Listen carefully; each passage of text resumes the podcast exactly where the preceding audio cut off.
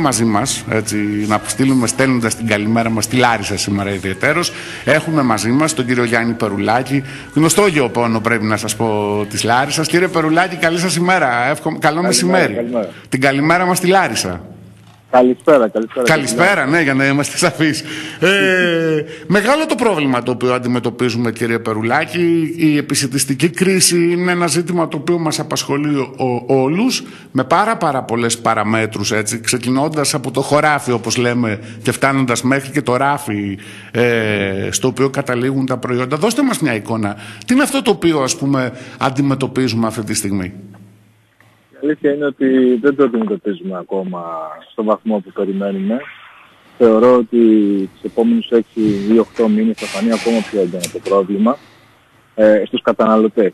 Οι παραγωγοί, οι κτηνοτρόφοι ιδιαίτερα, έχουν ήδη αρχίσει να αντιμετωπίζουν προβλήματα. Για παράδειγμα, άκουσα πριν ότι έχουμε πρόβλημα στη γεωργία, το αναφέρατε. Ναι, έχουμε, αλλά το μεγαλύτερο πρόβλημα αυτή τη στιγμή είναι η κτηνοτροφία, γιατί δεν μπορούμε να βρούμε ζωοτροφές. Μάλιστα. Σπάζονται πολλαπλάσια ζώα σε σχέση με αντίστοιχες περιόδους προηγούμενων ετών.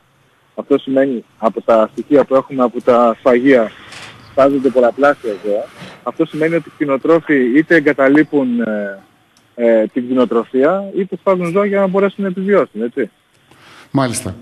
Είναι αποτέλεσμα των ζωοτροφών, έτσι, της κατάστασης που επικρατεί, της έλλειψης και της αύξησης της τιμής στις ζωοτροφές. Αυτό κατά βάση. Ο νούμερο ένα λόγος είναι αυτός. Είναι η πολύ μεγάλη αύξηση μέσα των ζωοτροφών και φυσικά το κόστος ενέργειας, το οποίο επηρεάζει στους πάντους. Και το οποίο είναι σχεδόν καταδικαστικό από ό,τι αντιλαμβανόμαστε πλέον για τον πρωτογενή τομέα.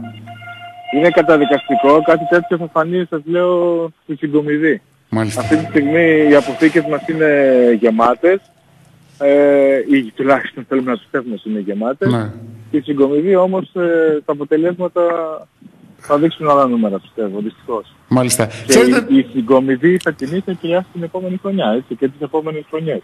Προφανώς, έτσι, και ως προς τις τιμές. Ότι στην Ουκρανία αυτή τη στιγμή δεν θα καλλιεργηθούν εκτάσεις, χιλιάδες στρέμματα θα μείνουν ακαλλιέργητα, είτε λόγω του πολέμου αυτή τη στιγμή, δεν μπορούν δηλαδή οι αγρότες να πάνε στη δουλειά τους να καλλιεργήσουν, καταλαβαίνετε. Και δεύτερον, υπάρχουν αγροτεμάχια τα οποία έχουν ναρκοθετηθεί. Πώς θα τα καλλιεργήσουν? Οπότε αναζητούμε άλλες εναλλακτικές. Ήθελα να σας ρωτήσω και για το θέμα αυτό της επάρκειας, γιατί μας προβληματίζει εξόχως και ένα ερώτημα το οποίο μπαίνει πέραν, έτσι, των δυνατοτήτων που έχουμε παραγωγικά πλέον, είναι και το κατά πόσο αυτή η επάρκεια είναι ένα πραγματικό πρόβλημα στην παρούσα φάση ή αφορά αυτούς οι οποίοι βρίσκονται σε δυσμενέστερη οικονομική κατάσταση. Γιατί δείχνει ότι τελικώς οι έχοντες, έτσι, με την ευρεία έννοια, αν μου επιτρέπεται αυτός ο όρος, δεν θα αντιμετωπίσουν ζητήματα. Μα πάντα τα προβλήματα επάρκειας,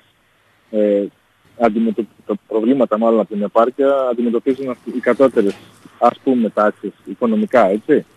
Αυτοί που δεν έχουν την οικονομική δύναμη.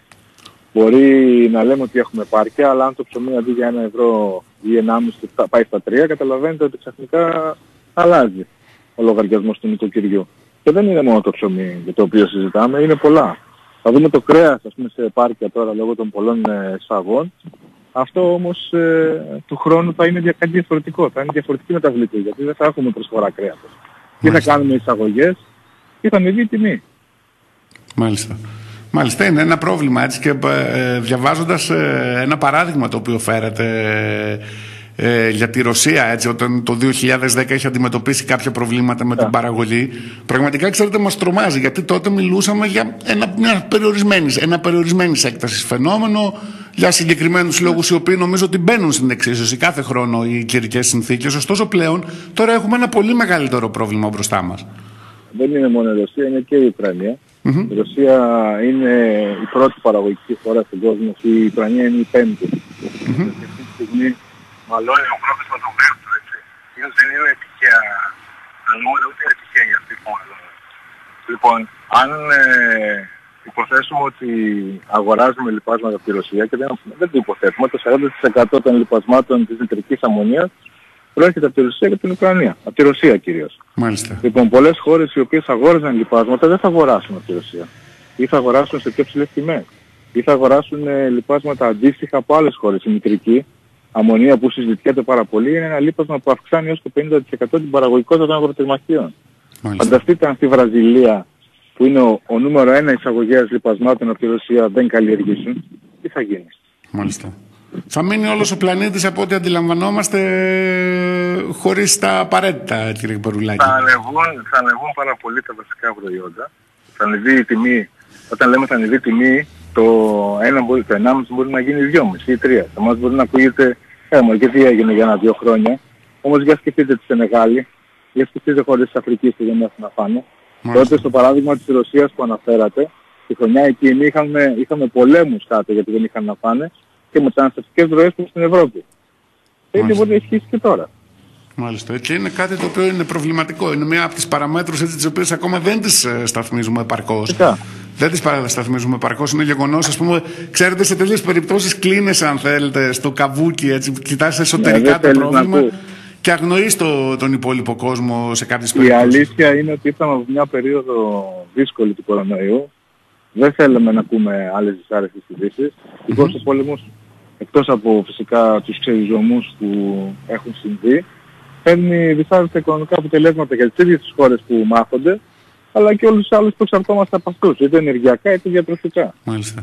Μάλιστα. Και βλέπουμε ήδη πριν τον πόλεμο, είχαμε αρχίσει να βλέπουμε τις επιπτώσεις αυτής της κατάστασης, ειδικά στην εφοδιαστική αλυσίδα, νομίζω. Έτσι. Αυτό είναι ένα επίσης μεγάλο πρόβλημα. Μα ακόμα και πριν τον πόλεμο είχαμε υψηλές τιμές λιπασμάτων. Είχαμε προβλήματα στις αλυσίδες logistics. Είχαμε πολλά προβλήματα τα οποία είχαν αρχίσει σιγά σιγά να παίρνουν τον δρόμο τους. Με το που άρχισε ο πόλεμος όλα αυτά τα προβλήματα γιγαντώθηκαν και έγιναν ακόμα πιο δυσμενή και για τους παραγωγούς αλλά και για τους καταναλωτές. Μάλιστα. Δεν είναι κάτι απλό, δυστυχώς. Μάλιστα. Και το ερώτημα... Και δεν είναι ένα πρόβλημα, αν με ρωτάτε, δεν είναι και ένα πρόβλημα που θα λυθεί αύριο, έτσι, γιατί και ο πόλεμος θα τελειώσει σήμερα, οι κυρώσεις θα συνεχίσουν.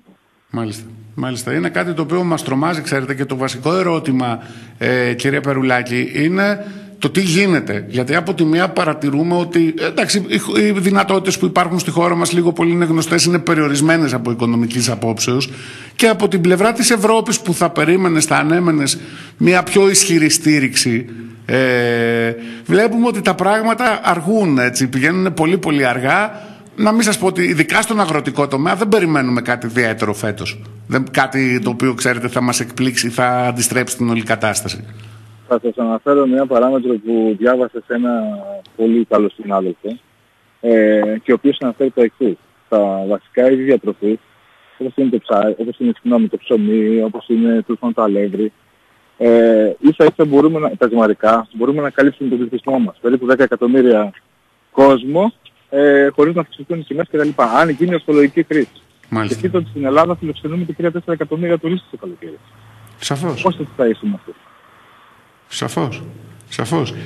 Ήθελα να σας μεταφέρω ένα ερώτημα, τώρα μου το στέλνει φίλος ακροατής, καθώς το ανακοινήσαμε τις τελευταίες ημέρες αναφορικά με το ηλιέλαιο. Έτσι, και, διότι, όπως αναφέρει χαρακτηριστικά, και όντως έτσι είναι γεγονός, πάρα πολλοί διατροφολόγοι κάνουν λόγο και για εναλλακτικά προϊόντα τα οποία θα μπορούσαν να αντικαταστήσουν το ηλιέλαιο. Ισχύει αυτό που αναφέρεται για το πυρηνέλαιο?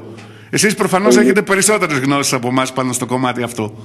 Οι τεχνολόγοι τροφίμων είναι πιο ειδικοί από μένα. Εγώ είμαι γεωπόνος αγροτικής οικονομίας. Ωστόσο, θα πω το εξής: το ηλιέλαιο δεν είναι μόνο στη διατροφή.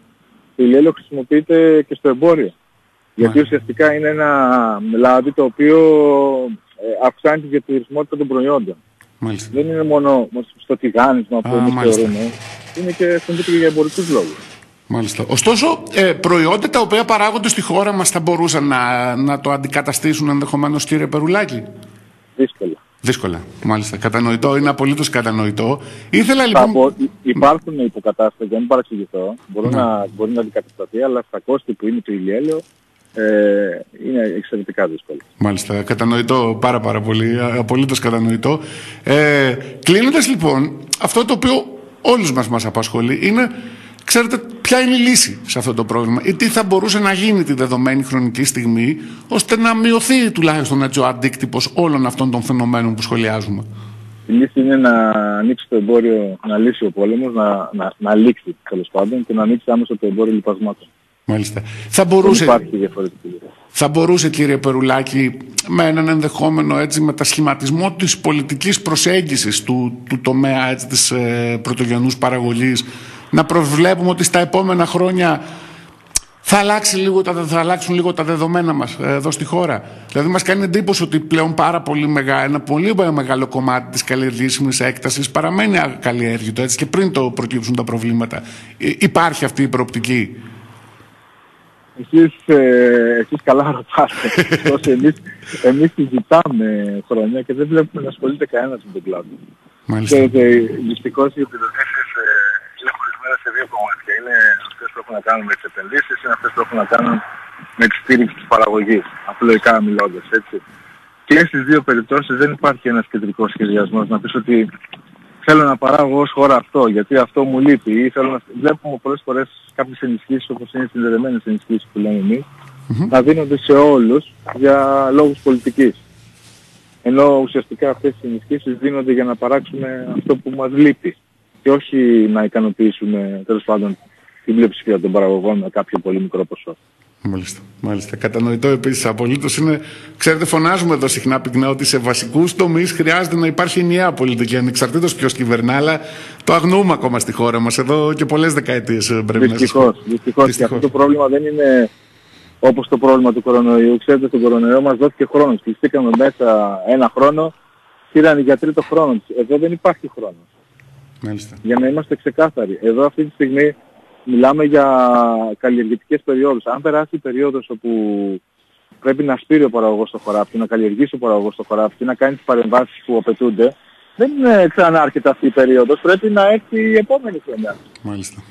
Έχει χαθεί η περίοδος, έχει χαθεί η παραγωγή και δεν έχουμε το περιθώριο να χάσουμε παραγωγές. Μάλιστα. Μάλιστα. Δυστυχώς αυτή είναι η κατάσταση. Τι να πει κανείς. Ευελπιστούμε, κύριε Περουλάκη.